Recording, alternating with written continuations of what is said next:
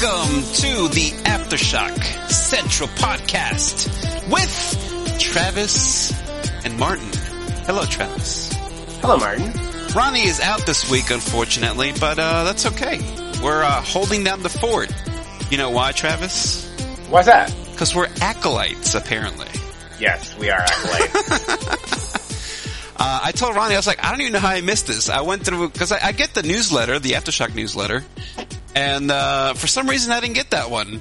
I have the one from the week before and the one from the week after, but not that one. Weird. Yeah.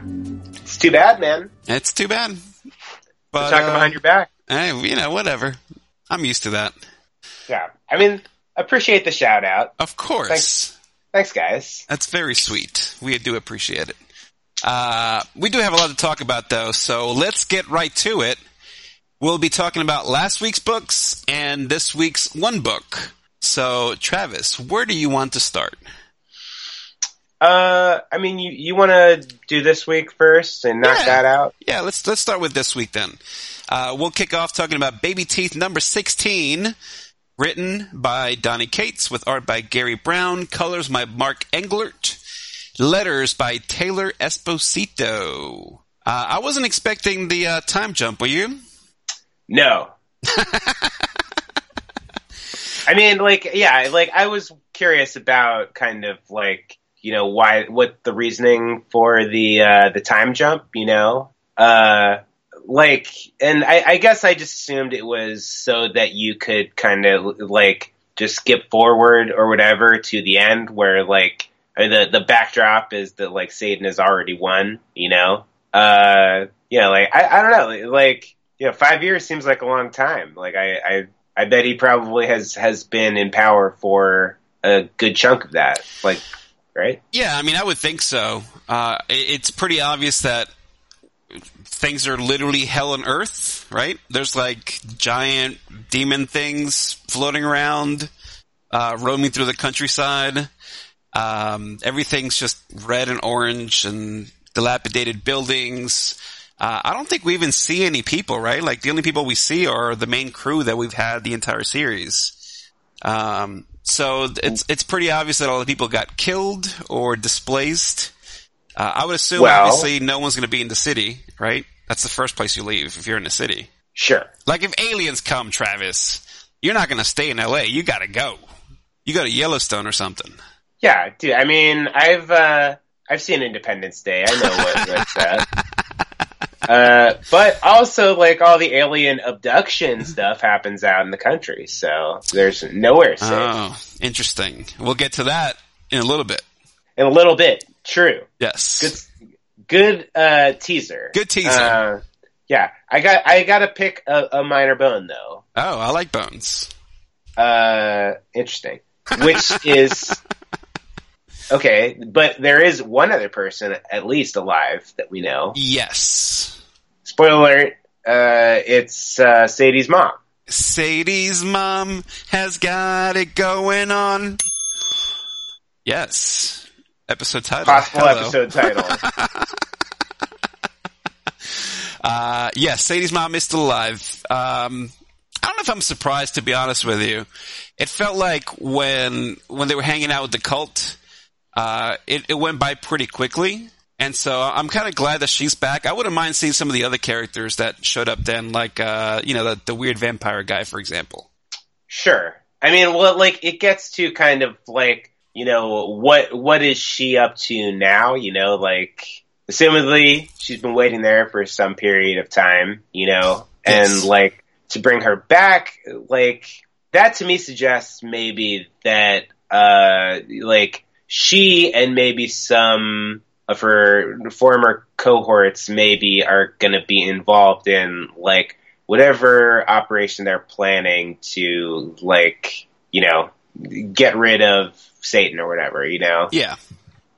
Uh because like it's uh, you know like that's what I was wondering I, I guess is what their plan is. Like their best assets I guess are like you know uh, a Chinoki demon and like Clark can cry or whatever. He can open a portal and Heather's got like a machine gun. Yes. But if you get Dancy in there and you get like a bunch of other people with guns, like that might be something. Yeah, I mean, maybe uh, maybe Sadie's mom's like, yeah, this kind of sucks, and uh, you know, Clark's not around, so let's let's mount an initiative to uh, to make him like rule this hellscape now, and we'll get rid of Satan. Like maybe that's what's up. Because Clark's not Yeah. around, right? Like it's just Sadie and Heather and Simon, right? Because Simon's mom has died, uh, and then the the little raccoon demon thing. I mean, I thought I saw like a little toddler that that I thought was um was the the baby was Clark. Interesting, because I thought Clark wasn't there. Because isn't that why she's recording? It's for Clark because Clark's not around. It could be, yeah. Like I thought he was in the end. So my my read, if he is, is that like maybe it's for him when he is like whatever psychologically old enough to understand such things, Right. and remember them. You know. Yeah, yeah. I mean, I guess. Uh, let's see. I'm going through this. Yeah, you're right. I, I do see Clark there. Yeah, there's some toddler there, so my my guess was it was Clark. Yeah, you're right. It is Clark. My bad. I guess maybe I got confused between the two two timelines.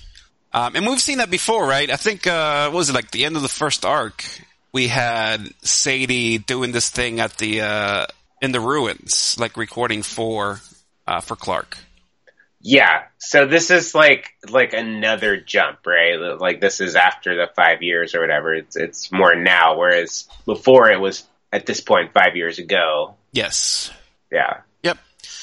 Uh, that's true. Uh, they do live a, a pretty crappy existence, though. I, I don't even know. Like, how do they get food or anything? Do they just like? Are they eating dead people? uh, I don't know. Maybe, or like they're eating these demon cows that roam the countryside. Yeah, maybe they're eating demons, or yeah, I don't know. Yeah. They- they're they're going out foraging. Sure, maybe. Yeah. Uh, yeah, I did. Uh, I did. I was a little surprised by the jump, but I mean, I guess it kind of makes sense, right? I think maybe seeing that demonic invasion, um, just maybe wouldn't fit into the overall story. I'm I'm pretty sure this is supposed to be like 25 issues, so I'm not sure how much time you would be able to spend on that invasion. Uh, that would make sense to the overall story. Uh, and, and I mean, re- like, really, it doesn't matter that we see the invasion either. Sure. I mean, like, my guess though would be that, uh, like, we're following a certain POV right now, so, you know, maybe the next issue, there is, like, a page or two that is, uh, the mom who I'm gonna take a stab is, like, Christine or something, Mm-hmm. right? Uh, like, that she maybe would take at least a few panels to be like, this is how it went down, you know, this Right. happened, this happened, this is what's, this is what you need to know about what is going on right now, you know, Mm-hmm. um, so if they do that, then yeah, you know, it's like, that's all you gotta do is put it somewhere, like, to just get us to now. Yep. Good point. Uh, what else on this one? Um, I mean, I guess I would just add, uh, like, to your point, I was curious about, like, let's say that they succeed and they, they take down Satan or whatever, like, what does that mean for Clark, you know? Yeah, I mean, ultimately, his role is to rule by Satan's side, right? And maybe take over at some point. Yeah, I mean, but if, so, but if he gets defeated and sent back to hell or whatever, like, you know, does, you know, does Clark have a future on Earth, uh, if that plays out that way? Sure. I guess we'll find out in uh, about a dozen issues. Yeah. Maybe. Maybe he becomes a real boy. Oh, I like that. He's like Pinocchio. Yeah. Oh, dude, we skipped right over the most important question. Good thing that I consulted my notes. I don't know what that is. Yes. Okay. Most important question is, uh, and forgive me if we've already discussed this, but there's a Marty in this book. Yes. Marty is the raccoon. Yes. Yes. Are we are we counting that as Martin? I Are we- is mean, that I mean- is Marty? Have you ever been called Marty Oh yeah, all the time. Okay, so that so you're chalking that up as Martin. I am chalking that up as Martin. Okay. Uh, let's, uh, matter of fact, uh, let's see. Yep. Sure enough, it's the same meaning. Marty is a version of Martin. Hello. Yeah, I mean, so I feel good for you, man. Like that's another one to add to the uh, the year score. You know, you and Ronnie are doing pretty good. Yeah, we need uh, we need some more Travises. What's up? Yeah, yeah, you know, or Travie, whatever. The you know, like Yeah, Trav. yeah, you- wanna you wanna turn to a nickname. That's cool. Yeah, I'm down. I'm rooting for no more Martins. Let's get some Travises.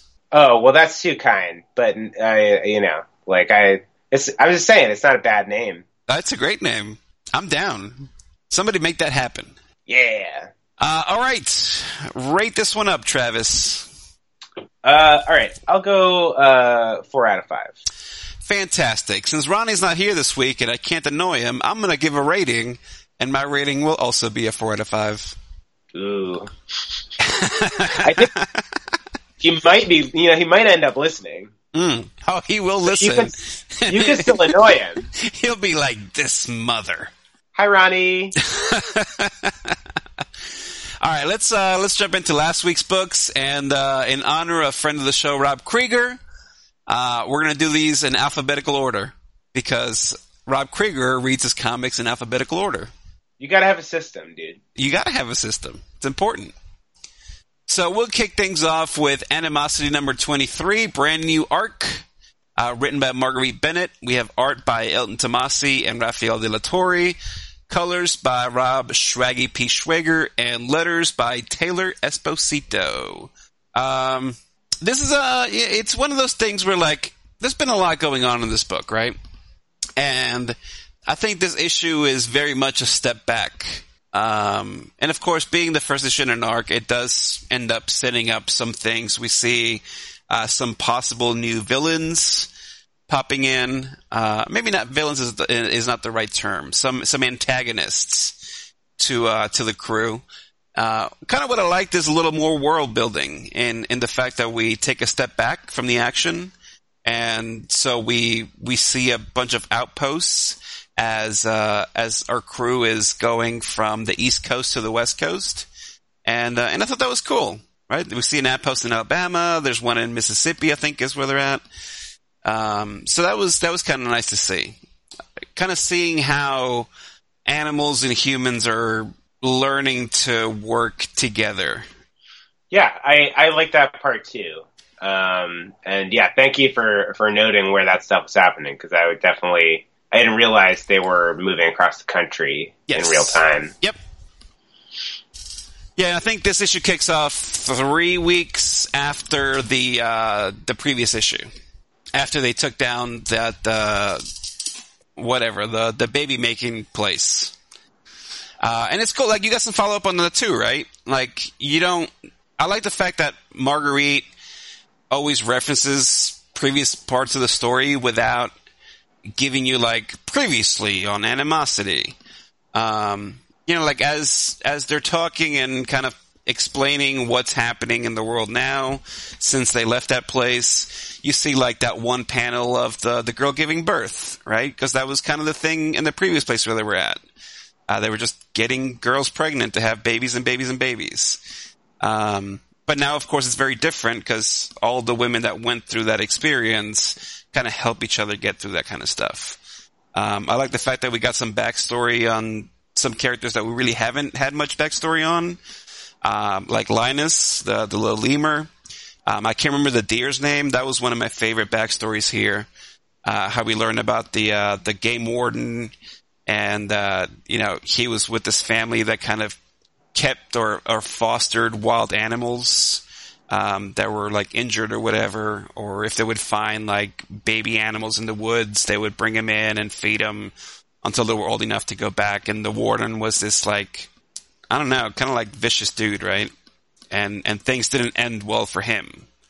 Uh, and maybe that's saying something about like how that attitude of the world before doesn't really work that way here. Um, and the the animals also are learning these lessons. I think that's maybe why that flashback shows up, right? Like he talks about his when when he gained consciousness, his first thing was to go and seek revenge, and then he found that like other animals had already done it for him, and the guy was dead. And then he didn't know like how to deal with that anger he had, and he turned it into himself, and like cut his eye out. I guess that's why he doesn't. He's missing the eye. Um, I, I thought that whole thing was really interesting.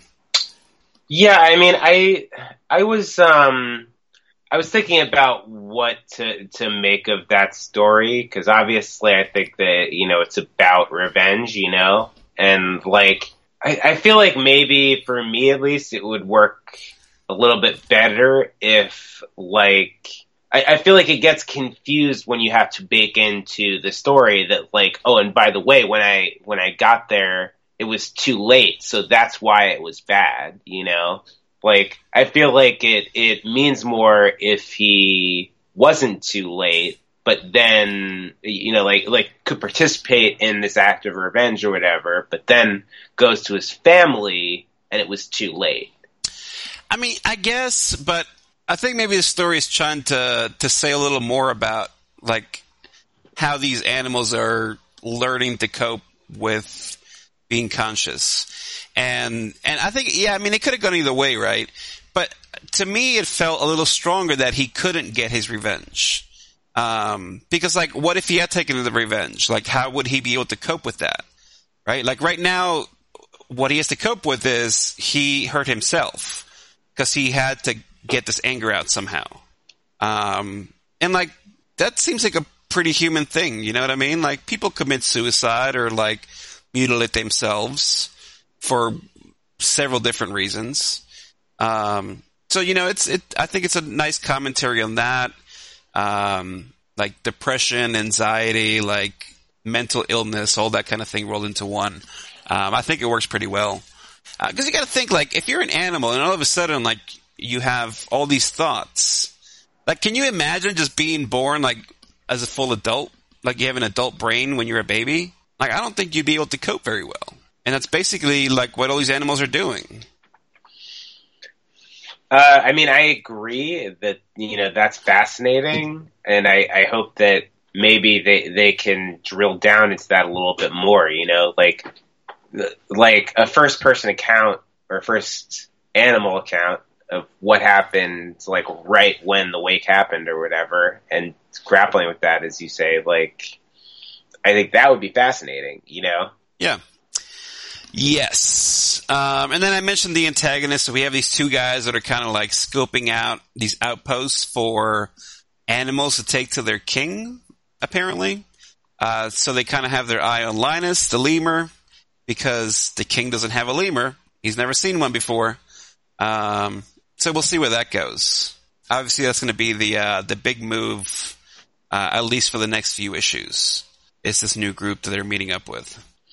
Yeah, I mean, I, I guess maybe that's like kind of defines it away from the, the you know the previous arc. I mean, I like I guess before the uh, you know the snake stuff, like you know the the, the humans were being abducted, mm-hmm. you know, and now it's the animals that are being abducted. Yeah, yep, that's true. Um, what else on this one? Uh, well, uh, I guess I would just add that uh, obviously in the beginning of the issue, she's writing a letter to to um, ah, what's his name? Oh North. yes, to her brother, Adam. Yeah. Uh, so yeah, like like like obviously that's where they're going. So that you know, after this arc, maybe they they do a jump and they've they've like managed to to make it to San Francisco or whatever. I'm curious. Do you think we'll get some stuff going on on the West Coast uh, within this book now that Evolution is over? I mean, I I wouldn't mind, but seems like so far it's obviously been a specific, you know, kind of general specific POV. Like, you know, we're we're not hopping away from this group, like members of the group. Yeah. Yeah, I guess you're right. I mean, this this particular issue wasn't very Jesse Sandor heavy. I mean, yeah, you you do get the narration of Jesse's letter to Adam, but um, outside of that, it wasn't very heavy on them. It was mostly focusing on some of the other characters. Um, so that was cool. I, I like the whole thing about, you know, it's, uh, Jesse's 13th birthday and they want to throw her a bat mitzvah and like nobody knows what that is. Um, but like they try and, uh, and I thought that was a nice moment too, kind of seeing how they're forming themselves into this family group. Yeah.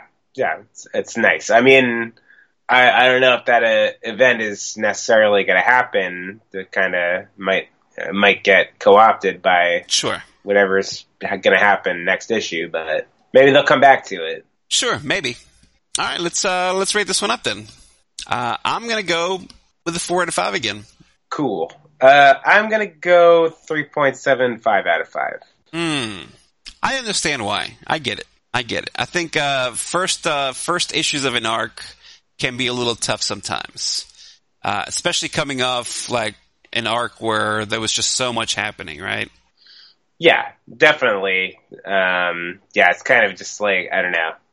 I, I'm curious where it's gonna go. You know, I, I agree it's probably just a transitional nature trying to like introduce this and then they're gonna blow it up in the next issue. Yep. All right, that means the next book on the list is Dark Red, number six. Uh, I love the uh, the title of this issue, "Territorial Pissing," uh, written by Tim Seeley with art by Corin Howell, letters by Mark Englert, and or colors, excuse me, by Mark Englert, and letters by Carlos Mangual. Uh, Shout out to Kurt Cobain. I uh, I didn't realize Megan Hetrick did a cover for this. I might need to go and track that down. Actually, Nice. I really like her. She's uh somewhat local to me, and she is brilliant. Um, and, and ju- I think just like Animosity, this one's kind of a chill back issue too, right? We uh there was some setup at the end of issue five as to where we're gonna go, and uh, I think some of that is hinted at here. Uh, we do meet some new characters. I uh, I found the whole thing with like Chip trying. You know, now that Evie's gone, he's got to feed somehow, right? Um, but he doesn't just pick random people. And I like the fact that we see how he struggles with that sometimes, right? Getting over his, his vampire nature. Um 'cause cause for example, like he could have easily sucked that dude's blood in the, in the, in the bathroom stall. Uh, I don't know if that'd be appetizing, right? Cause the dude was kind of dropping a number two. But, uh, I don't know. I don't know if you want to eat with that smell around. Um, but it was cool. Yeah, I- plus, he, he had alcohol in his blood, dude. Oh, that's true. That is true. Yeah, he was pretty wasted.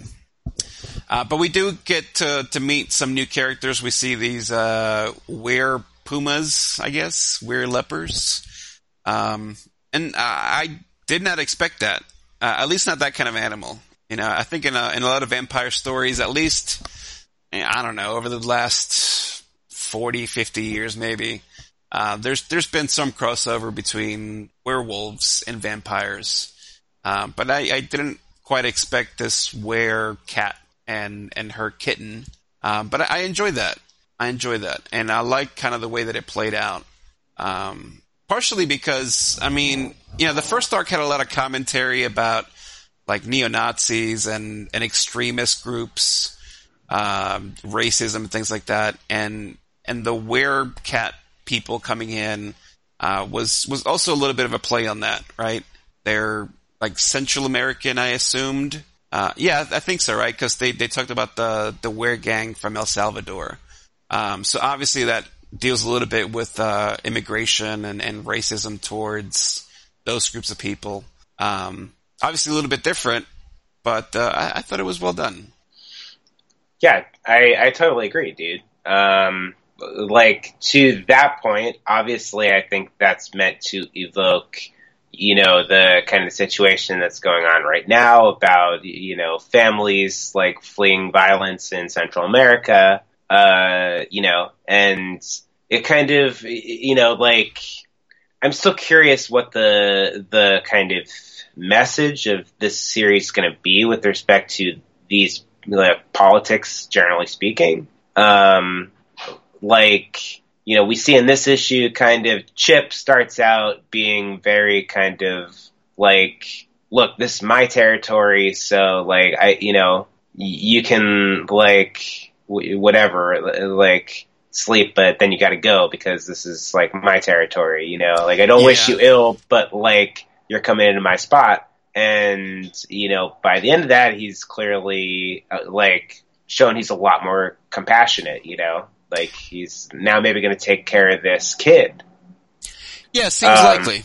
Yeah. So I like my guess, maybe like based on what we've seen, is like I wonder if what they're where they're going is this idea that like Chip, you know, he comes from an older generation, like that was a little bit more like conservative in certain respects, you know, but like had a kind of like decency, uh, like that maybe isn't like, like maybe they're contrasting that with like the new conservatism mm. and trying trying to maybe point to like how it's changed. Yeah, you know, like that. That's just my guess, but based on kind of what we've already seen from Chip and like others that he's like compared to. Um, but like the other thing being, I really enjoyed kind of the world building that we did introducing these wares, you know? Yeah. And like to your point about kind of like what they turn into, like there was an idea that they put in here that like it's a condition of the mind. I like love mind that. Thinks that you are an animal, so you turned into an animal. Yep. Like that's cool. They also hint at like a way larger kind of you know world or whatever that like involves like history between vamps and wares like they talk about like wild hunts and cullings and mm-hmm. a first black happening or something. Yep, yep. First first black becoming, which suggests that like there's some inciting incident or something common to both of them that created them or something. Yep. So like that is pretty tantalizing in my opinion. Yeah, really well done. I uh, I love the character design for this werecat woman also.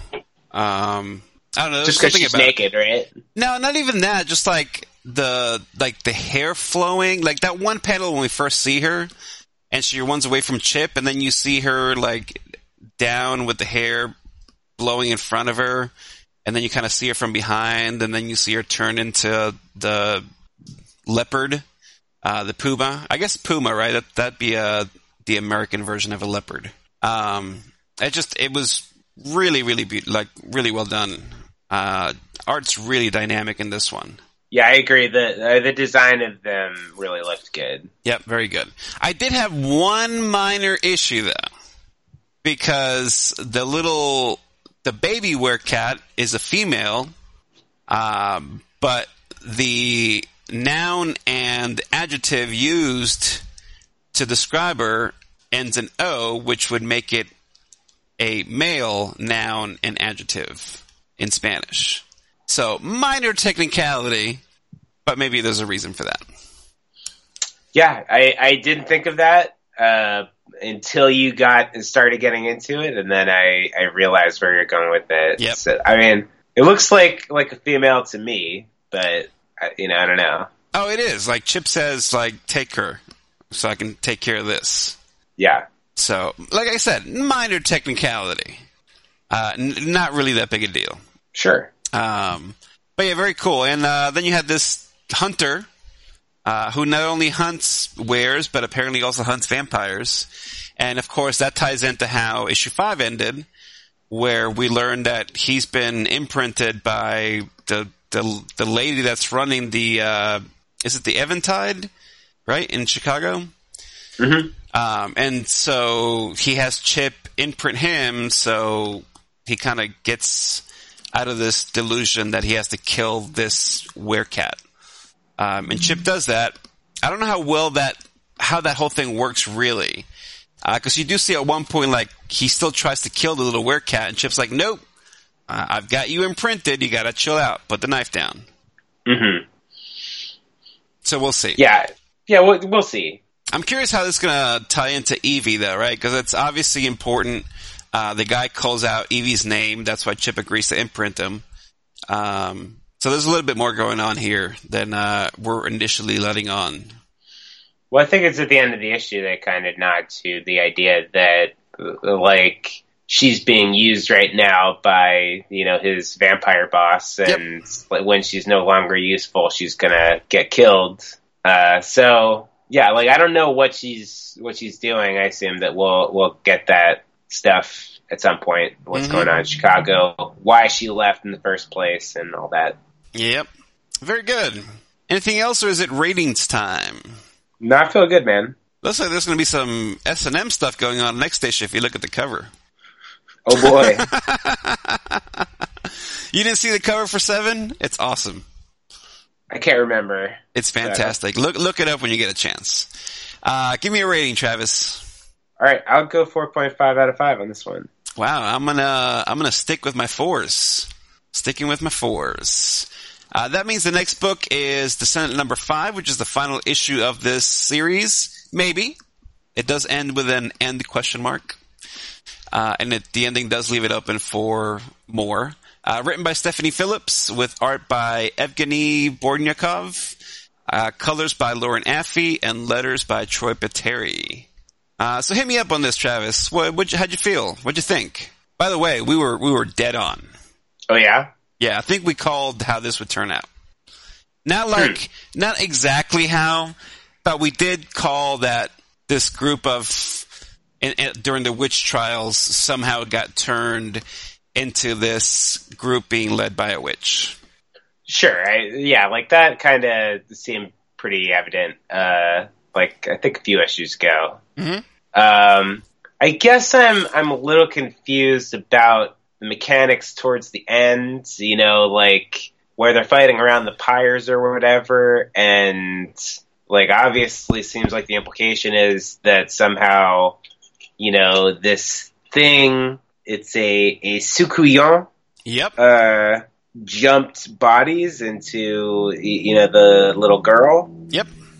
You know, so like, I'm not sure exactly what, what, what the mechanics of that were. Like, what, whether just like simple touch or whatever did it. Like obviously they were implying some kind of like ritual, but like the kind of witch's like flayed body seemed to disintegrate. I, I, I don't know, like like is the implication that like the girl's body burned up instantly and a new body was created in the flame that was the witch?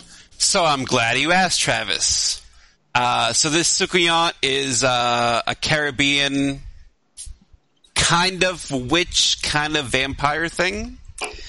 Um, in in folklore, it travels kind of like as a fireball through the sky, looking for victims. And when when she finds one, she comes down to earth and sucks their blood. Uh, she hmm. she does have a, a body, but because she's kind of magical, she can squeeze through like cracks in in a window or like a keyhole in a door uh, to get to her victim. Um, again, it's part vampire, part witch, so there's some witchcraft going on, and this thing can actually jump bodies by basically covering itself in the skin of a victim. Uh, that's why at the end of the issue we have this whole thing with the skin, right? Like throw the skin in the uh, into the fire, like that's how we're to kill her because um, they see that the fire is kind of hurting her as they're fighting along.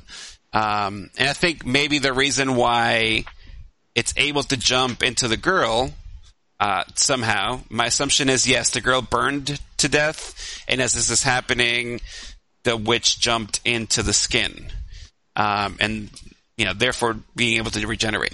But anyways, the only way to actually kill this thing uh, is not through fire uh, but by pouring salt onto the skin. So that's why the fire seemingly fixed it, but it didn't actually fix it because the creature can jump between bodies. Okay, follow up question. Yes. Uh, so there were two babies that were also part of the ritual, right? Yes. Those babies got out, I believe. Correct. So they were just like is that are we thinking that that's kind of the gets to their assertion that it's like, oh well, if we only had less than three, that it wouldn't be as effective or whatever. So so, so it's yeah. Right? I, all right. So let me let me explain the way I think this works. Um, so you have a couple flashback scenes in this issue, right? Um, you have at the beginning this this one witch who's also a slave woman. It's like, hey, I know how we can protect ourselves from these witch trials. Let's call up the spirit of the the Soucouyant, and that's how that begins. You get another flashback scene a little bit later where she actually goes into the court and gives herself up as a witch. Um, and you see those three guys that are in charge of the witch trials. I think what's happening is kind of like one of these deal with the devil kind of things where she basically gave him unlimited power, okay, or like the power that they wanted to fix the problems they had, right? We we learned a little bit about the problems, right? Like one guy was not going to be like governor or whatever anymore. One guy was losing his business. One guy was losing his church, and by making this deal with the Soucouyant, they're able to keep all those things but it comes at a price. And the price is they have to sacrifice a member of their bloodline to continue this um, pact, I guess, with the Soucouyant. And it's not a one time thing, it has to be done every generation. So the girl and the two babies, I think each one represents the, the bloodline of each one of these three men. And so to continue their pact, this has to continue going on every few years. Like every generation, they have to sacrifice one member of the bloodline for each of those families. Yeah, I'll buy that. Does that make sense? Yeah. I mean, so those babies still have to be sacrificed, or the, you know? I mean, not necessarily anymore, but maybe in the future, or their children will have to be sacrificed. I mean, I don't know. I don't know how the pact works because we don't really see the pact, right? We just know that they made some kind of deal to keep their power. Yeah yeah, no, I, am on board with your whole uh, rundown of, of all that stuff. Yeah, I, I'm just kind of I wasn't sure what to make of the the twist at the end where like I, seemingly it worked. Mm-hmm. You know? Yeah. Yes. Um, I don't think I really have anything else on this one.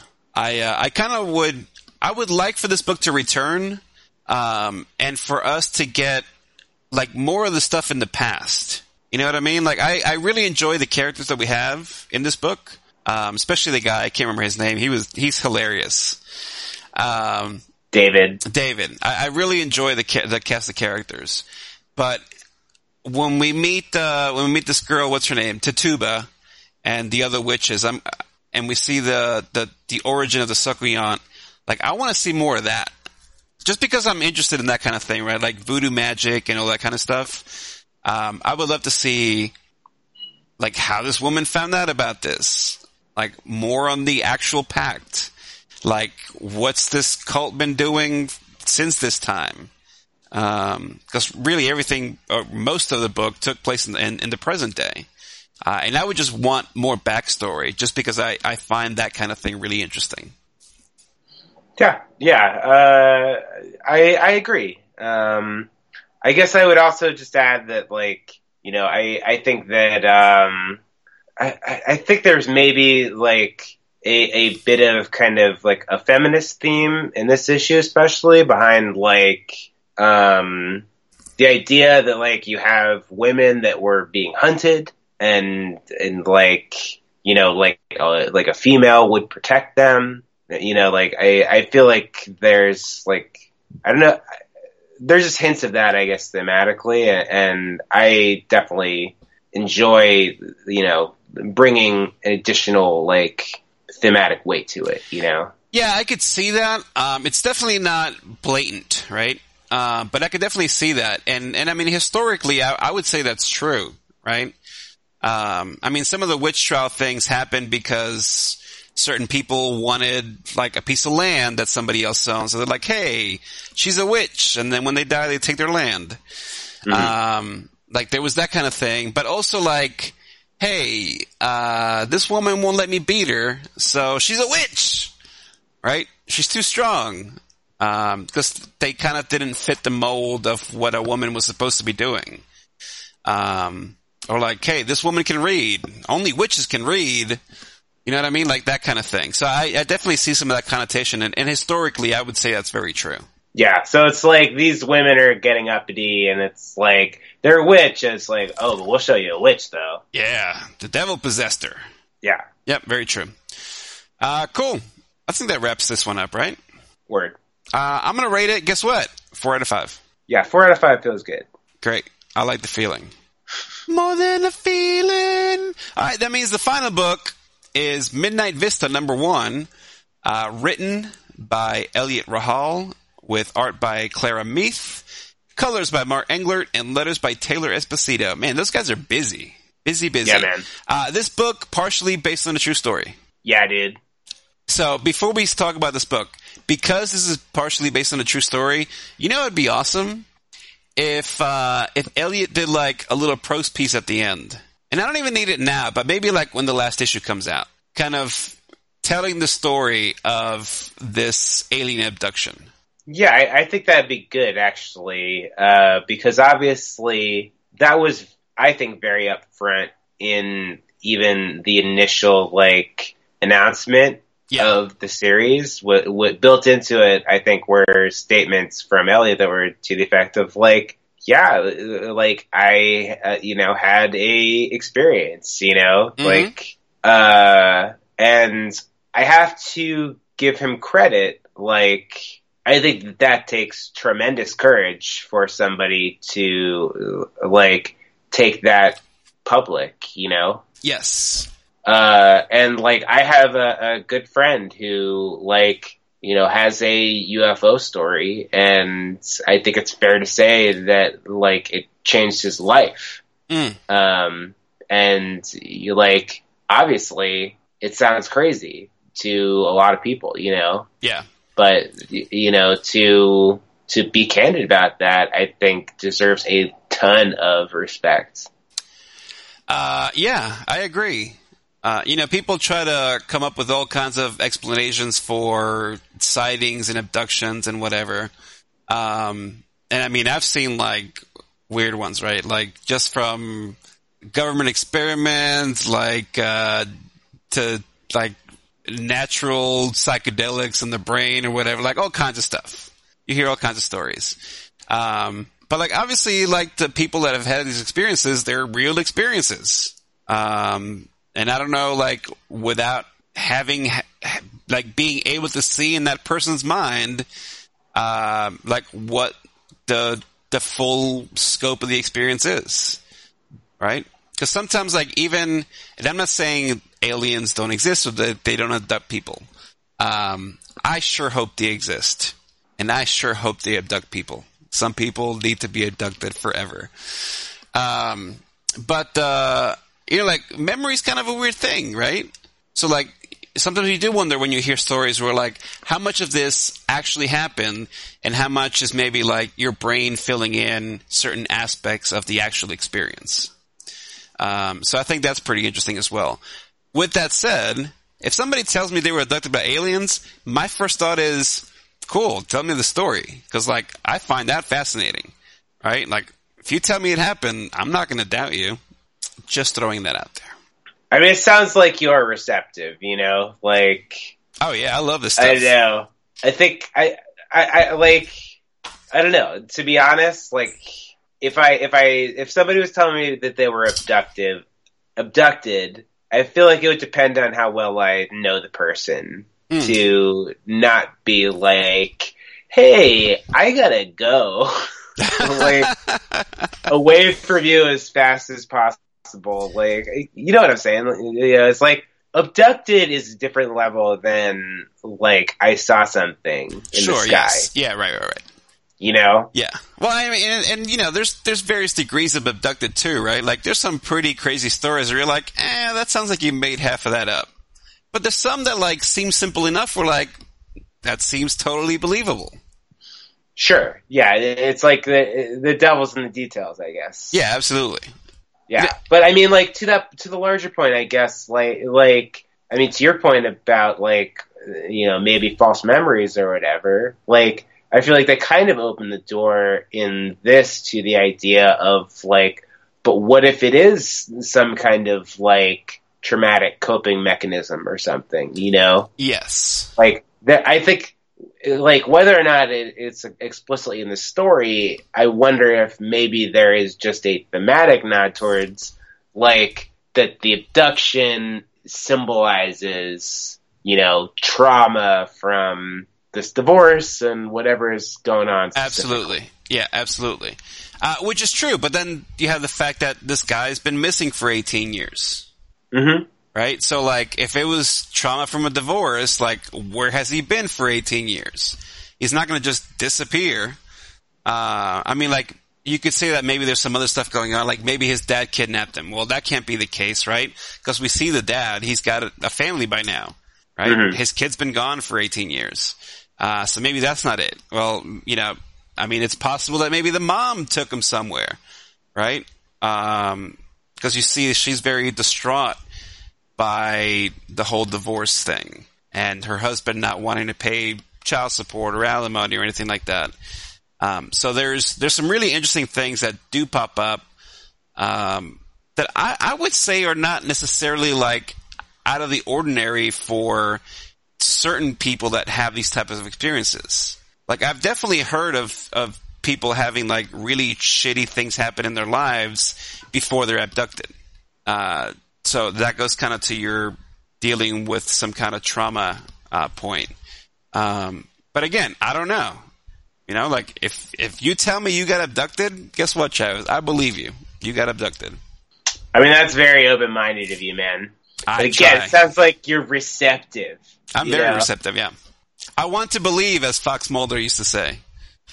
Well, yeah, the the poster said. Well, yeah, the, yes, the poster said. yeah. I don't Uh, know if he said the truth is out there. or trust no one. Someone said these things. yes. Um, all right, so um, we've been talking about alien abductions. Let's talk about the comic. Yeah, I thought we were. Yeah. Oh, okay. Well, I guess we, we yeah, we, we were tangentially. Very true. Um, I, I, I, I like the fact that there's uh there's some. it- It's pretty obvious to me that Eliot is interested in this kind of stuff, right? Obviously, like I think if maybe if you had this experience, obviously you'd be interested in finding out more, right? So that makes sense. Uh, but he's definitely seems like a guy that's done his research, and there's a lot of Easter eggs for people that understand some of these things. Um, like there's a, there's a brief mention about like Heaven's Gate in this issue. Um, they, they mention Phoenix. Uh, and I think actually those two things happened the same year. Uh, so in 1997 is the largest mass sighting in like recorded history. Um, like 10,000 people saw these lights uh, traveling through Phoenix. Uh, in fact, I think there's reports from like basically the entire state, from like New Mexico all the way down um, Arizona, and then into Mexico as well. Um, these lights, and I, I think the ship was like a mile wide or something, just like chilling, cruising through the entire state. Um, so there's like 10,000 people that saw this thing. So that's what the, the Phoenix reference is. Um, I think that happened early-ish in the year, like May, June. Um, that was also the year of the Hale-Bopp Comet, so that's why you have a reference to um, Heaven's Gate cult, because they believe that the Hale-Bopp Comet would come, and it was actually a spaceship with aliens that would take them to the homeworld. Um, so that was cool. Um, you have uh, the radio announcer uh, that shows up when uh, I, I think it's um, his grandma, right? Is that who this person is driving? Uh, I think it's his stepdad. Oh, stepdad. Right. Okay, I, I don't know. Maybe I couldn't quite tell like what the relationship was. Yeah, I guess maybe you're right. I, I, I think his name is Nomar. Okay, I thought that was some like nickname for grandma. That's why I assumed grandma. Um. Anyways, uh, when they're listening to the radio and you see, uh, my name is Art Bell, you're listening to, so that's, um, oh god, what's the name of that show? Midnight in the Desert. Uh, paranormal show. I think it's still going on. Uh, Art Bell doesn't do it anymore. He passed away, I think like a year ago. Um, so like, a lot of things like that were like, if you are kind of know a little bit about the subculture, uh, you're like, okay, like, yeah, I get it. Like, this guy knows what he's doing. And I don't know how much you know about any of this stuff. So I'm curious, like, if any of those things struck anything to you or had you be like, oh, I wonder why, why like this is mentioned. I mean, I I guess the the Heaven's Gate thing, like I recognized it and then didn't think of the implications. Uh, the Art Bell thing, I did take notice because, uh, like just as an aside, there's like a, a clip from the Art Bell show that they repurposed uh, for uh, a Tool album. Mm, yeah, yeah, called yeah. called Lateralus, where a guy is calling in and talking about like like uh, aliens, basically. Mm-hmm. Uh, you know, like being on the run from Area 51 and stuff. Um, Yeah, I so I, think. uh, matter of fact, I think it was the Art Bell show that broke the Area 51 thing, right? I'm pretty sure that's true. all right, well, that's nuts. Uh, yeah, so um, yeah, like, like like that registered for me. Um, the Phoenix thing is pretty cool. I didn't I didn't put that together. Um, but okay, what I what I would add, I guess, is just the like. I mean, it seems like like you were kind of nodding to Eliot and being like, "Oh, he knows his stuff." Um, but like a- as a totally anecdotal thing, like my buddy who you know saw UFO, like it, it, it like he researches UFOs constantly. Mm. Last time I checked, you know. So like I think that it, it is like a transformative experience for people, Absolutely. and they seek it out. Yes. Yes. It's uh you know, I think when you experience something that's completely out of the ordinary, you kind of feel like I mean, I think that's just how people work, right? Like people are curious. Like you want to know why this thing happened or like why you had a certain experience. Uh, and so people would be naturally curious to go this direction. Um, like I, I know, like for example, we've we I think we talked on the show, especially with animosity, about like psychedelics. But like that's interesting to me because like I've had interesting experiences with that, right? And like, how does that work? How, how does that impact the way I see things or experience things? And I, I would assume like you know seeing aliens or being abducted by aliens or like seeing Bigfoot or the Mothman or whatever, like any of these cryptids, uh, would definitely change people in, in a certain way. Especially if it's a very personal experience like this guy had where he's physically on the ship being experimented on.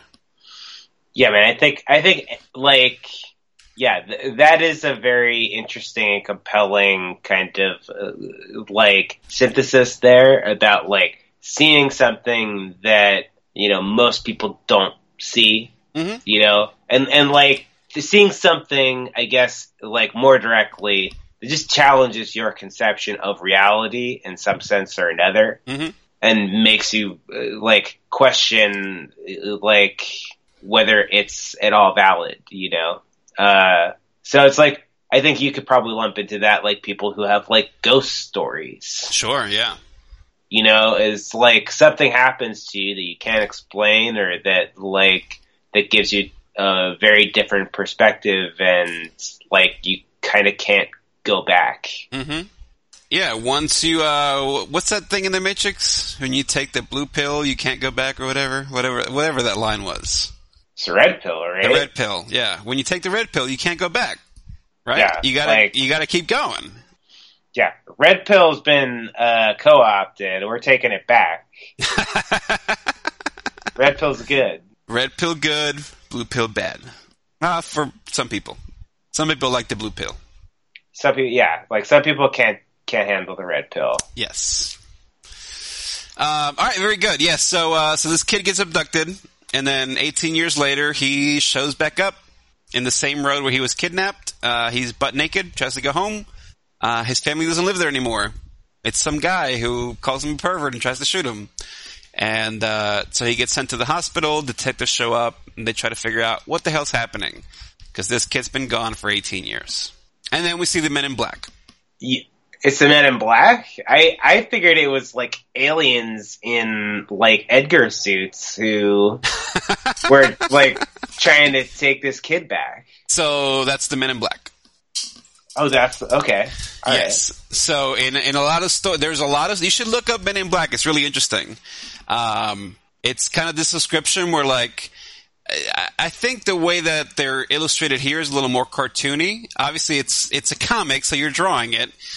Um, but there's a lot of descriptions of Men in Black being this, where they're like they don't really make sense. Like they say things that don't make sense. Their faces look like they're masks that they're wearing, uh, or like they don't really have facial expressions. They're very pale. Um, they talk kind of robotic, sometimes very antiquated. Um, so yeah, they, these these are Men in Black. Men in Black are not like government agents that are like researching UFOs. They're maybe aliens that are trying to f- get more information, maybe about other aliens, uh, Hmm. and they're kind of able to sort of disguise themselves as human. Uh, obviously, not very well, right? Like he's like, yeah, we're from the Human Federal Bureau of Investigation. Like no one would say that Yeah. or he's like, uh, blah, blah, blah, something, something, something, small talk, small talk, small talk. I love that. I thought that was hilarious. Yeah, I gotta, I gotta try that in my own personal life. Just say small talk, small talk, small talk. It could work. I love it. yeah, I would just like to point out that uh, on the X Files, Jesse Ventura plays a Man in Black. Uh, so yeah, maybe, maybe they are aliens. Uh, I don't know if you've ever seen the uh, the TV show Fringe. No. Okay, fantastic show, highly recommended. Uh, it's kind of like uh, X Files, uh, except there's like this multiverse thing that ends up popping up. That's really interesting. Uh, and there, there's these characters called the Watchers, and they're basically these Men in Black guys. It's uh, they're just like very pale, no hair anywhere on their head, and they dress in black suits with the the black cap. Um, and all they do is watch for certain like cosmic events. Um, cause they're, I can't remember if they're from the future or like, yeah, I think they're humans from the future, but like their consciousness expanded to a point where like they don't really see time. So like they can see past, present, and future all at the same time. Um, and so basically they like watch these events unfold and like take notes. Um, and that's obviously based on, on this Men in Black trope. Um, for anyone that hasn't looked up Men in Black, like look at some of these stories. They're really interesting. Uh, matter of fact, I was listening to a podcast today. They were talking about Men in Black and there was this one about like Men in Black showing up and they're like drinking bleach or something.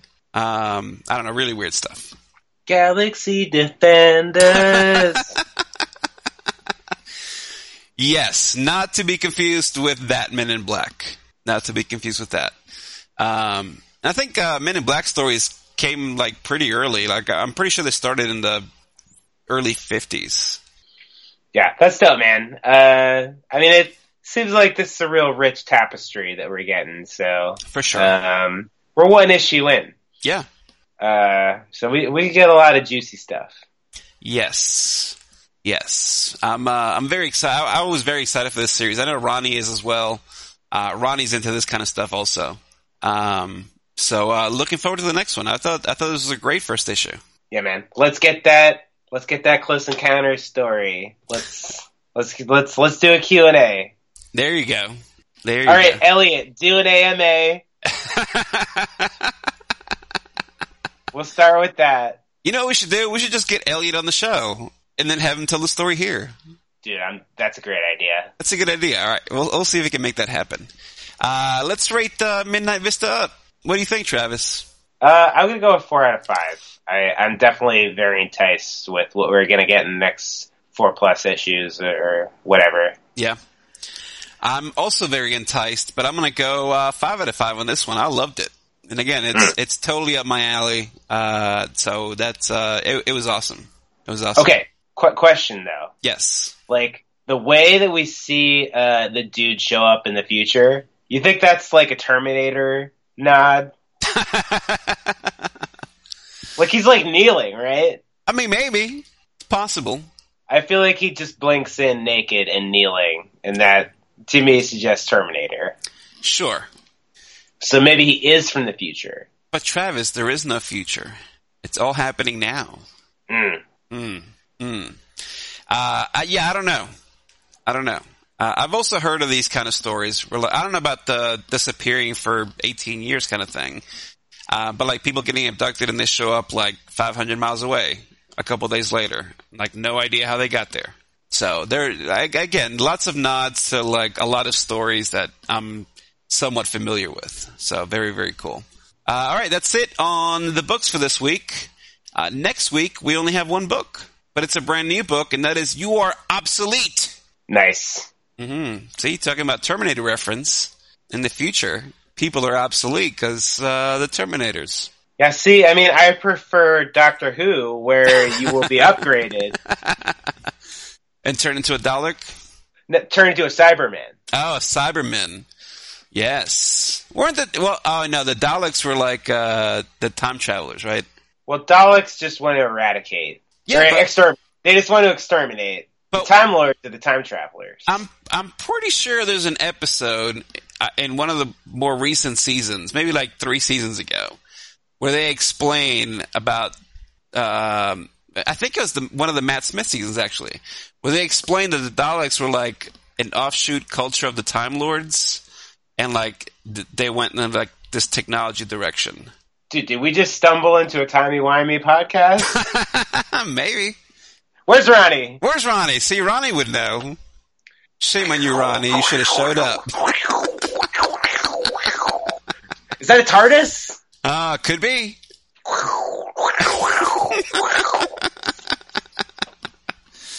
uh, is companion Amy going to show up? Hello.